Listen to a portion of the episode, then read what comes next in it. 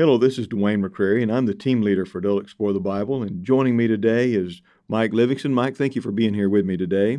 Thank you. Good to be here. Today we're looking at session four of our study of 1st and 2nd Timothy and Titus. We're focusing right now on 1st Timothy, and we'll be looking at 1st Timothy chapter 4 verses 1 through 13 during this particular session. Uh, during these verses, Paul explained uh, the false teachers will rise in the last days and will cause some to fall away from the faith. Paul reminded Timothy that the things forbidden by the false teachers are things created by God with a God honoring purpose. He calls on Timothy to be disciplined in his life and to challenge other believers to do the same. Instead of turning to speculative teachings, believers are to focus on godliness and the gospel. Paul instructed Timothy to focus on teaching the gospel, gaining a hearing for it by the godly life he lived. The theme of this particular session is valuing sound doctrine. Now, Mike, in, in, in this passage, there are some things that sometimes get taken uh, and are misused. What are some of the ways people might misuse this passage? Well, like uh, maybe you're thinking like as an excuse not to take care of their physical bodies and that, that, and that, and that kind one. of thing. Because yeah. in verse eight, chapter four, verse eight, you know, he talks. Paul talks about the training of the body has limited benefit. Or the King James, it says it uh, like this: bodily exercise profiteth little. And and I've heard, I've actually heard Christians say maybe jokingly, but I've heard people say, "Well, I'll just get to see Jesus that much sooner. I'll get to heaven that much sooner," and to to excuse their unhealthy habits. Uh, I think they were joking. I, am really not sure, but but that's really not a biblical perspective. Um, uh, you know, what does God say about our bodies and the use of our bodies? He says, you know, Paul says in 1 Corinthians 6:19 that your body belongs to God; it's not your own, and he, and God means for us to honor him in the way that we use the bodies that He's given to us.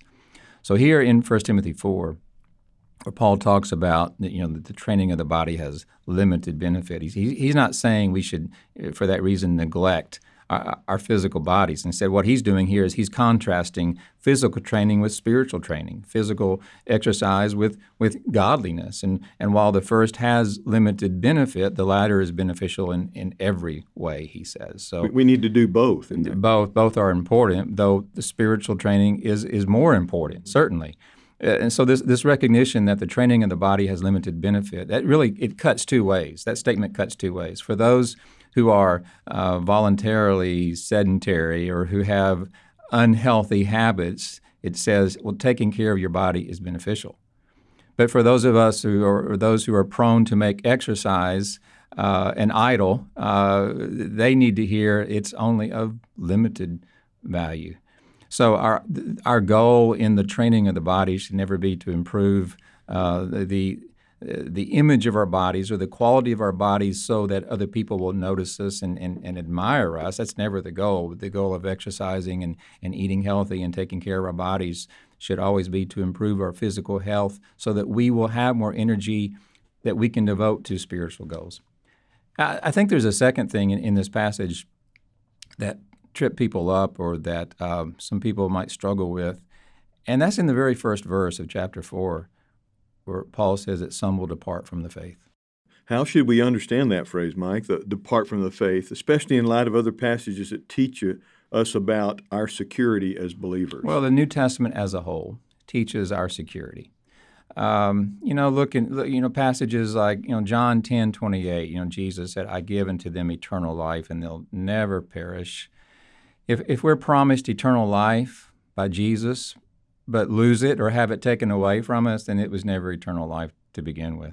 Or Ephesians 4:13, where Paul talks about how we as believers believers are sealed unto the day of redemption. If we did not have eternal security, then that sealing would not be into the day of redemption.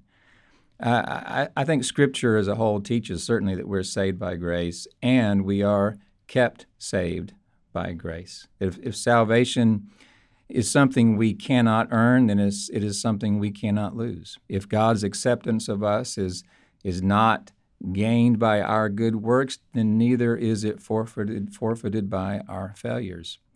Uh, so the question then becomes what do we make of passages that seem to say we can fall away from salvation? And that's what it, it might seem to be saying in 1 Timothy 4 1.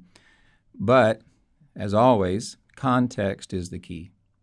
When Paul said in that verse that some will depart from the faith, we've got to ask the question who are the some that he's talking about, and what does he mean by the faith?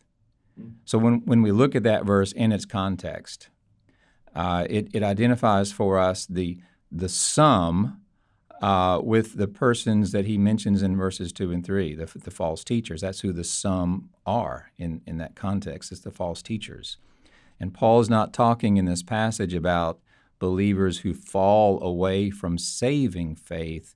He's talking about false teachers who have departed from the sound teaching of the faith, the faith, meaning the body of beliefs that we hold to as Christians.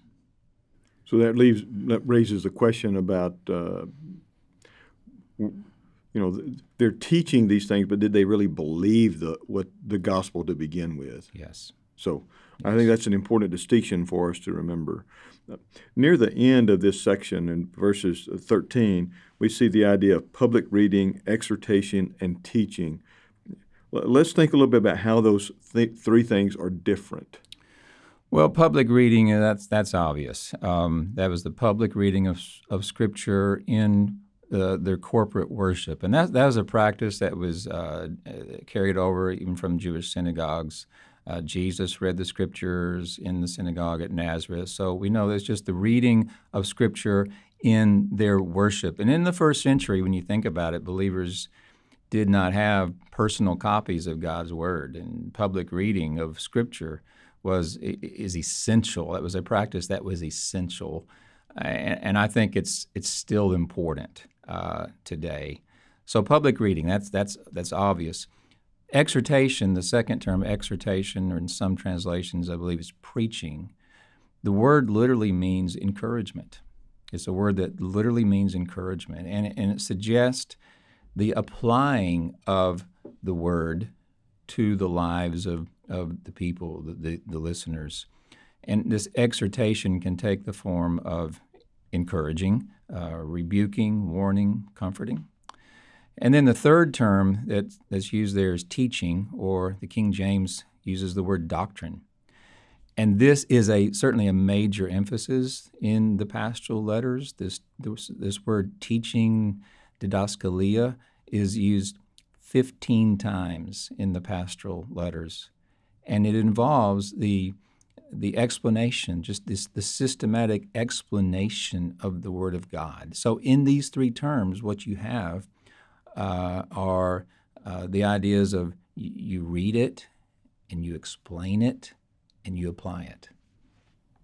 Mm-hmm. Uh, so, really, um, it's a whole package. Yes, it's every part of it. Yes, um, you know, it's really in this the way I hear this, uh, hear what you're saying here, Mike, is that we need spiritual dur- nourishment, and it comes through these three things. Why is that so important? Well, How is is that a, a correct assumption? Is that how we get spiritual nourishment? Well, yeah, spiritual nourishment comes to us comes from the Word of God, and, and you see that in places like 1 Peter two two. You know, Peter says, "Like newborn infants, desire the pure milk of the Word, so that you can grow up in your salvation." Um, but, but why is this important? Why is this spiritual nourishment important? When you look at, at, what Paul is saying, and, and I'm looking in 1 Timothy 4 6, what Paul had in mind there when he talks about nourishment was Timothy's nourishment. If you look, read the verse, and he's not talking about the church's nourishment, believers. He's talking about Timothy, nourishment. If you point out these things to the brothers and sisters, you'll be a good servant of Christ Jesus, nourished by the words of faith. So, yes, Paul puts an emphasis in this entire letter on Timothy's responsibility to teach and preach the truth to, you know, in, in the church. And in doing so, Timothy would be a good servant of Christ and nourished by the words of faith. And this. So he, he, he's reminding Timothy we, this is what you're supposed to do with your job, but understand you can't do that unless you're doing it too. Exactly. And what a good reminder for all of us who engage in teaching the word. That the Bible, and here's, here's, here's what is so important for us, is that the Bible is God's word to the teacher before it is lesson material for your next class meeting.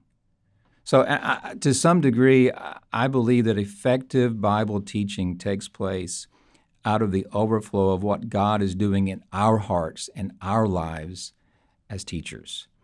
And that's a very different proposition than the teacher just going through the lesson material and presenting in class what is in the book. So your your your leader guide, you have a leader guide, you have all these lesson helps, and, and those those lesson helps will help you to add depth and breadth to, to the content of your teaching and, and building relationships with your group members. That, that'll help you connect God's word right to where they live and where they are. But it's your personal study of the biblical text in the pursuit of God it's your study of the Bible in the pursuit of God and not just in search of lesson material that will take your teaching to another level. It makes it difficult for us to wait until Sunday morning to look at that content if that's the, the design that we're supposed to be yes. following as teachers. Yes. This lesson is a call for all of us to live a disciplined life, but that disciplined life includes the prioritizing of our of our spiritual development through nourishing ourselves on God's word. An important truth for all of us to consider and live by, especially for us who are teachers. Mike, thank you for, for being here with us today. Thank you for reminding us of the importance of us studying the Word for ourselves first before we present it to the people who we'll stand in front of in our group time. My pleasure. Thank you much, and God bless.